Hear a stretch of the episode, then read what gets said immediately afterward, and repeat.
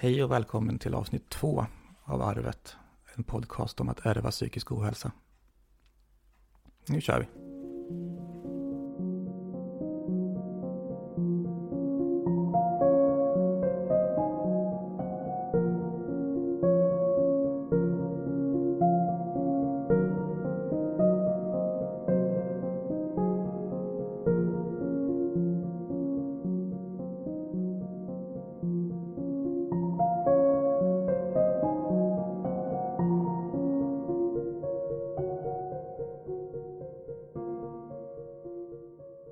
Så um, vart ska vi börja idag då?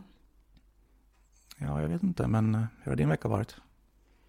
Eh, jag har haft ganska fullt upp den här veckan faktiskt. Ja, I måndags åkte jag till Motala. Och eh, det som du sa, när man ska åka och hälsa på vänner och gå ut och äta och så, så är en, krävs det en del planering. Jag har ju faktiskt kommit på det. det åt en del Så ener- energi. att jag planerar väl lite först och sen åker jag på eftermiddagen och så åker jag till min äldste son och så sover jag en stund. Och så måste jag gosa med barnbarnen lite då. Och så tittar vi på Petson och Findus. Det var jättemysigt. Mysigt. Och sen var jag ute med mina vänner sedan säkert 40 år tillbaka. Om inte mer ändå. Några av dem. Och vi var ute och åt. Det var jättetrevligt. Men sen var jag helt färdig efter sen. Så jag åker ju inte hem samma dag. Utan jag sover ju kvar i Motala då. Och så åkte jag hem dagen på. Men i onsdag sen var jag på bio. Och det var jätteroligt. Jag var på Peter Jöback. Han har ju alltid varit, ligger mig varmt om hjärtat. Och eh, jag var på hans eh, Jag kommer hem igen till jul. Och den var jättefin, jättesorglig. Jag tror inte det var ett öga torrt i hela Kulturhuset efteråt. Nej, jag kan tänka mig det. Det var väldigt sorgligt. Och de sjöng den här, det var ju liksom, handlade om en kör också då i kyrkan och det var ju jul och de hade konsert. Och så sjöng de den här låten, eh, Jag tror på dig. Med en hel kör så här maffigt kyrkan. Det var så häftigt. Nej, den filmen måste jag få rekommendera. Ja, men den ska jag med se. Absolut du. ja, vad har du gjort då? Har gjort och gjort, jag vet inte. Jag har inte gjort så mycket. Men Det har varit som vanligt mest, upp och ner. Eh, Det har varit väldigt mycket oro om pengar. eh, Med tanke på att jag är sjukskriven nu och har varit i nästan två månader. Eh, Det är lite beroende på att min utredning nu, både psykiskt har tagit väldigt mycket på mig. Och eh, så behandlar jag min psoriasis som blivit svår. Och så har det krånglat på jobbet och jag ska sluta där. Mitt jobb som jag haft innan nu. Eh, Så det har varit väldigt tufft och mycket oro. Men igår fick jag äntligen reda på att eh, sjukpenningen är klar. Så jag får Mm. pengar. Skönt. Så nu kan jag klara en sjukskrivning året ut och sen satsa på företaget som jag tänkt. Mm. Jag känner hopp i alla fall och att jag är på väg åt rätt håll. Jag, tänker, jag tror på dig. Ja, precis. Jo, men jag Mm. tror på det själv med nu. Att jag kan få lite, först landa nu och sen börja jobba och slita på riktigt. Ja. Det känns bra. Men annars har det inte varit, det har varit vanliga dagis, hämtningar och lämningar och allt det där. Och Mm. det vanliga hemma. Men annars har det bara rullat på. Det är bra när det bara rullar på. Ja, men det är skönt. Man vill ha den där rutinen. Det är bara det att det är november nu och så otroligt tråkigt ute. Ja, det piggar inte direkt upp det här vädret. Det Men nu är, sitter vi här i mitt kök och brasan brinner här bakom. ja, nu är det inte så dumt. Lite mysigt. Fin utsikt över Gärdet. Ja.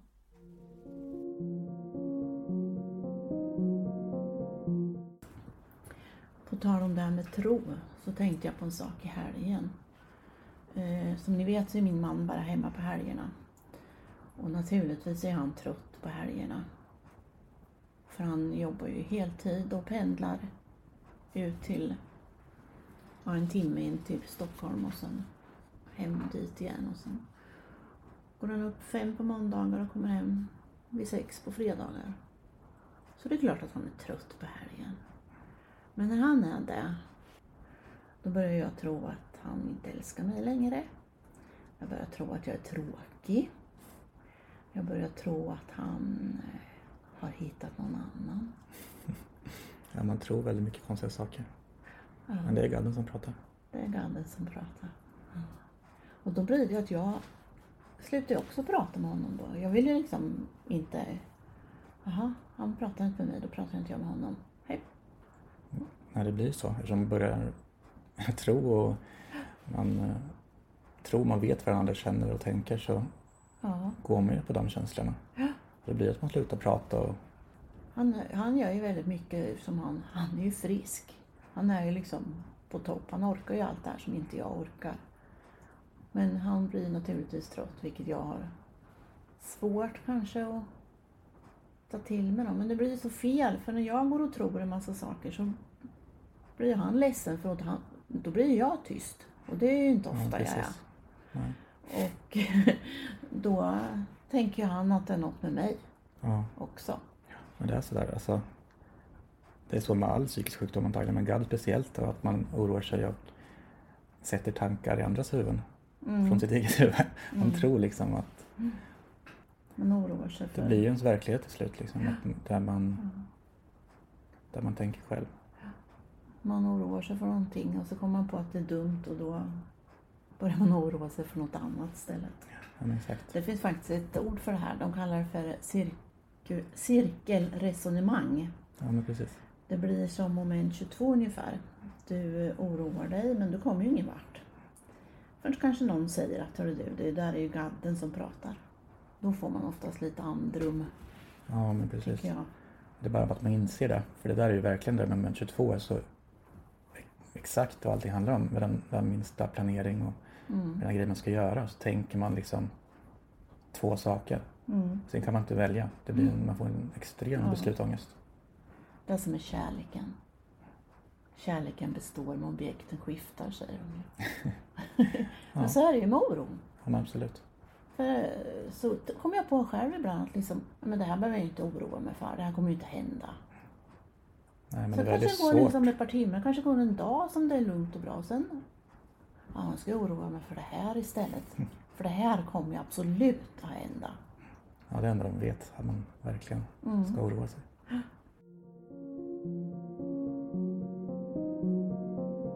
Jag hörde något bra som en vän sa. Ja. Att eh, hon sätter upp en känslovägg. Mm. Och det tyck- tyckte jag var, ja faktiskt det gör man ju. Och det har nog jag gjort många, många gånger i många år. Gud, ja. Jag med. Ja. Ett bra man sätter upp en mur omkring sig för att man inte själv ska bli sårad. För man inte själv ska falla tillbaka igen. För det gör man ju. Exakt. Alltså blir det att man stänger in sig bakom den muren så att känslan kommer ju inte ut heller. Nej. Den, det jag har märkt, märkt väldigt mycket i mina förhållanden på sista tiden, för jag var väldigt öppen och kärleksfull och så har varit förut. Men nu är det liksom som att man är i en mur. Så man inte, jag vågar inte riktigt ta in för mycket känslor och Nej. jag vågar inte släppa ut för mycket känslor. Bara för att jag vet, eller jag tror att jag kommer bli sårad i slutändan i alla fall. Och då vill jag inte ge allt. Mm. Och så är det liksom i alla relationer, i kärleksrelationer och vänrelationer. Man törs inte ge för mycket för att man är så jävla rädd för att bli sårad. Mm. Och det är just i det här att man går och tror Ja, en sak. absolut. För om jag litar på precis allting Håkan säger skulle inte jag behöva oroa mig. Nej, Och du skulle inte behöva oroa dig om du litar på allt Sofie sa till dig. nej, precis. Men visst är det tror- konstigt? Att alla har baktankar med allting de säger och gör på något vis. Därför man oroar sig för mycket. Att det kan vara så. Det kan vara så. Det kan vara så. ja det Så. skulle kunna vara så. Ja, och de där tankarna. Katastrofen är ju precis här på en axeln Mm. typ. Och jag sitter i precis allting. Det var som jobbet nu. Gick ju med två månader att jag skulle bli uppsagd. Mm. Och det var liksom värsta scenariot. Självklart vart jag det till slut också. Mm. Men ja, det, Men det var ju nästan en lättnad då. ja, när det väl kom så var det en lättnad. För då hade jag ju rätt. Då visste jag nu, nu vart det så här. Och då vart jag inte så ledsen ändå. Det kanske var för att jag var förberedd på det. Av all Kanske bra gadda för man är förberedd på allting som kan hända. I vissa situationer är det ju det, men. Det är många situationer där man mår skit, där man inte behöver må skit. och jag tycker inte det väger upp faktiskt. Nej, det gör Nej, det gör det verkligen inte för att liksom det här man går och oroar sig för, det är ju hela, hela, hela tiden. Tänk att du för första gången ska stå på en scen. Du ska ta dig inför en fullsatt sal. hundratals förväntansfulla människor som väntar på allt klok som du ska säga. Hur känns det? Orolig? Spänd? Du trampar runt och slår dig på kinderna. Du är taggad. Stresspåslag. Adrenalinet pumpar. Så är det Agad. Ja, det är bra. Så man känner hela tiden. 24-7. Och du har ont i kroppen. Det kryper. Oron kryper i kroppen även fast man inte kommer på vad det är man oroar sig för. Nej, precis. Det är bara, det är jämnt. Mm. Muskler och leder spänner man så det gör ont. Man går som att ha träningsvärk hela tiden. Man blir irriterad, man får kort stubin. Ja, all den här stressen leder till så mycket. Magen. Allting skiter sig. Magen är Bokstavligen. skiter sig. Ja. Precis. Vi kanske inte bara ska prata om GAD. Nej.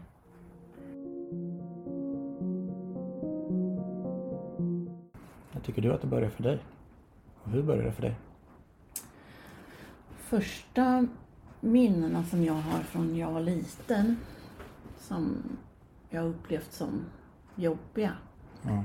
Det var nog när jag eh, var eh, sex eller sju år. Då gick man ju i, i lekis. Och eh, jag vet inte, jag kommer inte ihåg om det var i lekis eller om det var i första klass. Men vi bodde ju i ett litet hy- hyreshus som var som fyra lägenheter. Farmor och farfar bodde i en och vi bodde i en. Och så var det två tanter som bodde i de andra då. Men när jag kom hem ibland från lekis eller om det nu var första klass så var inte min mamma hemma. På den tiden var de ju hemmafruar, alla Det var kvinnor.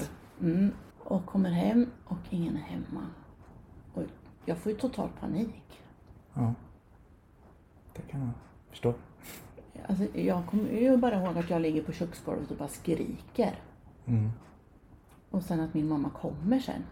Och jag kommer inte ihåg vad hon säger eller hur vi gör. Eller liksom, jag har ju bara minnen av att jag ligger där och skriker. Och sen så har jag fått reda på efteråt att de tyckte att jag skulle vänja mig för det här. Att vara själv hemma då. För hon gick in till farmor som Ja. bodde då vägg i vägg med oss. Och de hörde ju mig. Ja. Ja, nu är den där ungen hemma igen. Bäst jag går hem och tar hand om den. Det är rätt hemskt Det är egentligen. ganska hårt. Va? Det skulle inte jag klara av. Tänkte att du skulle gå in till grannen och sen, nu kommer Astrid, nu får du gå in och se att det är tomt. Ja, det hade inte funkat idag riktigt. Nej. Det var konstigt därför jag, jag upplevde inte min mamma sån. Att hon var sån. Nej, inte alls. Så jag vet inte varför jag skulle lära mig det att vara ensam. Och det kan jag se i mina barnbarn idag. Jag har ju blivit mycket blödigare med dem. Ja. Nej, men jag känner precis likadant. Så, Jag förstår ju att du känner igen dig. det är så exakt. För dels så är det så med Astrid nu. Att jag inte kan låta henne bara försvinna iväg och vara själv och känna sig övergiven. Och att inte vi ser henne. För det är min värsta skräck. Ja. Det var min värsta skräck när jag var liten. Och mina minnen är ju väldigt, de är inte så klara men det är väl typ runt skilsmässan där 6-7 jag minns ifrån. Mm. Även lite innan, att jag var lite sån innan också kan jag tänka mig. Att jag gärna inte var själv, inte sova själv, kom in på nätterna och sådär. Det kan jag nästan minnas. Men eh, framförallt efter skilsmässan att jag hade en så extrem känsla av att av att ha blivit övergiven liksom. Mm. Och det är jag av dig. Och det är lite svårt att prata om, men det är så här. Det kändes ju som att du försvann från mitt liv. Nu var det ju så att vi i början reste mellan mamma och pappa och sådär. Eh, Men jag ville helst vara hos pappa och hos min storebror. Mm. Eh, Så så vart det ju ganska snart. Och då var det ju, det var ju alltid stor saknad. Antingen saknade jag pappa när jag var hos dig eller saknade jag dig när jag var hos pappa. Mm. Så har det alltid varit liksom. Det sitter nog i ganska mycket med beslutsångest nu med när jag ska iväg någonstans. Att jag inte kan besluta vem jag ska sakna. Och vart jag ska vara. Precis. Det är liksom ligger samma grej. det. Blir, man blir kluven För sådär. mig var det helt annat. När mina föräldrar skildes, då var jag tio. Ja. Och då kommer jag hem från skolan och då ligger mamma på min säng och gråter. Och då säger jag, vad är det som har hänt? Pappa flyttar idag, säger hon då. Du visste ingenting innan. Nej, visste ingenting innan. Och då tänkte jag bara, ja men han är ju aldrig hemma i alla fall. Det spelar väl ingen roll. Nej. För det var ju alltid bara mamma och jag i alla fall. Ja. Våra syskon, eller mina syskon var ju liksom tonåringar och det var ju inte jag. Nej. Så att vi, mamma och jag hade ett helt annat förhållande än vad de hade. Fast vi har lite olika upplevelser för när, när jag skilde mig från eran pappa Mm. Då känner ju, jag känner inte att jag övergav er, att jag bara liksom drog Nej. och aldrig mer kom hem igen. För så, riktigt så var det ju inte. Utan jag, ni var ju med mig och när vi fly- flyttade. Jag lånade den där lägenheten först, kommer du ihåg det? Ja, jag har något svagt minne. Och sen så bod, flyttade vi till Ekan där då. Vi Mm. fick en egen lägenhet där. Och då var ni med mig. Och sen en dag så säger Johan så här. Han var jättearg på mig. Jag kommer inte ihåg vad vi var osams om, men osams var vi. Och då säger han så här. Jag ska flytta till pappa. Jag ska inte vara hos dig. Och så gick han och jag trodde jag skulle dö. Nu tänkte jag nu ramlar jag ihop och bara dör här. Ja. Ja, och så gick han i alla fall och så dröjde det två timmar. Så kom han hem och han varit på soffan och köpt en mikromus. Ja. Och sen, vi kan inte bo hos pappa. För mikromusen vill inte bo där. så att eh, vi ska bo hos dig. Ja, vad bra. Då var jag så bara, åh vilken lättnad. Men ändå visste jag ju det. Johan var ju, han var ju liksom 11-12 år och han, det var ju inte bara pappa, det var ju garaget. Mm. Ja. Johan fick sin första moped när han var 10 år och började mecka. Mm. Det var hans garage som var hans allt. Och sen tror jag att inte du kunde riktigt vara utan Johan. Nej. Att Johan var som trygghet för dig. Mer kanske än vad jag var. Och det har ni Som var fortfarande. lite flamsig och hade gadd och var lite Ja, men det har alltid varit så. Han har alltid varit eh, tryggheten liksom. Men det har ju han varit för mig med. Ja. Och det var är väl lite där att vara mellanbarn, att man liksom Det är det säkert. mitt emellan där och man har en storebror som tar hand om en. Man har en lillebror man vill kunna ta hand om. Mm, mm. Eh, Så man slits alltid däremellan. Det har varit jäkligt tufft när man skulle på, hålla på och flytta och sakna. Var, Och jag var ju yngst. Jag var ju bortskämd. Jag var ju mammas flicka. Jag behövde aldrig ta ansvar eller Nej. någonting. Och det kanske är en del utav det, att det varit övermäktigt för mig att ta ansvar. Jag var ju ung när jag varit mamma. ja, men verkligen. Även fast jag hade tänkt att jag, det var det där jag ville bli. Svårt att bara minnas, svårt att prata om. Ja, Men det lär vi väl göra en hel del i den här podden. det tror jag. Det kommer så här återblickar. Fast det har väl lite med det här med, vi pratade i förra avsnittet om med pappor, mitt förhållande och pappor. Ja, Men det kan vi återkomma till senare mm, också. pappa kan då bli ett helt avsnitt nästan. Kan det säkert. Måste be om ursäkt där att vi råkade stänga av den fina, dyra poddmicken. Så att det var datorn som tog upp ljudet. Så det vart mycket skrovel där. Det vart för långa klipp och för mycket sagt för att vi ska börja om. Men vi har väl lite att lägga till där i alla fall. En sak som jag tycker är viktigt att få med när det gäller min syn på pappor. Eh, när min pappa hade gått ut genom dörren den gången så tog det över två år innan jag träffade honom igen. Han Det- frågade aldrig efter mig. Det är sjukt. Han undrade aldrig hur, hur det var. Jag vet att vi mötte på stan någon gång, mamma och jag, att han kom i bilen och stannade. Och då började han alltid gråta. Och så kom han förbi en gång vid skolan och ropade på mig. Och jag höll på att skäms ihjäl för då liksom man gick i femte, sjätte klass då vill man ju inte bara att det kom en vuxen människa, en P18 ställdes utanför skolan och ropa. Alla klasskamrater skulle följa med och titta. Så jag låtsas inte som jag märkte det utan vi fortsatte leka. Inte lätt. Med pappor, höll jag på att säga. Nej, det är inte lätt med pappor. Och sen åt ju våran katt upp den där mikromusen.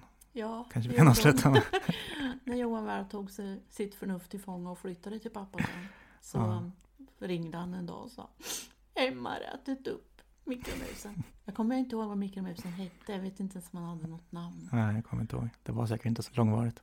Nej, Uppäten vart han i alla fall. Katten hade lyft på locket. Ja, men nu har vi hunnit prata en del den här veckan också. Så att eh, vi kanske ska avsluta där och återkomma. Vi återkommer gärna. Tycker Ja. det här är trevligt. En trevlig stund med bara du och jag. Verkligen, så är det. Men så gör vi. Så tack för att ni har lyssnat. Så hörs vi. Hej då. Puss och kram.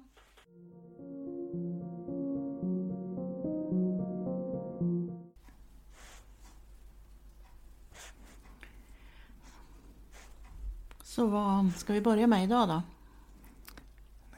Det var inte där vi skulle göra, vi skulle sluta nu. Nej, vi ska sluta där. Det Det här har vi ju redan sagt. Ja, jag kom på det.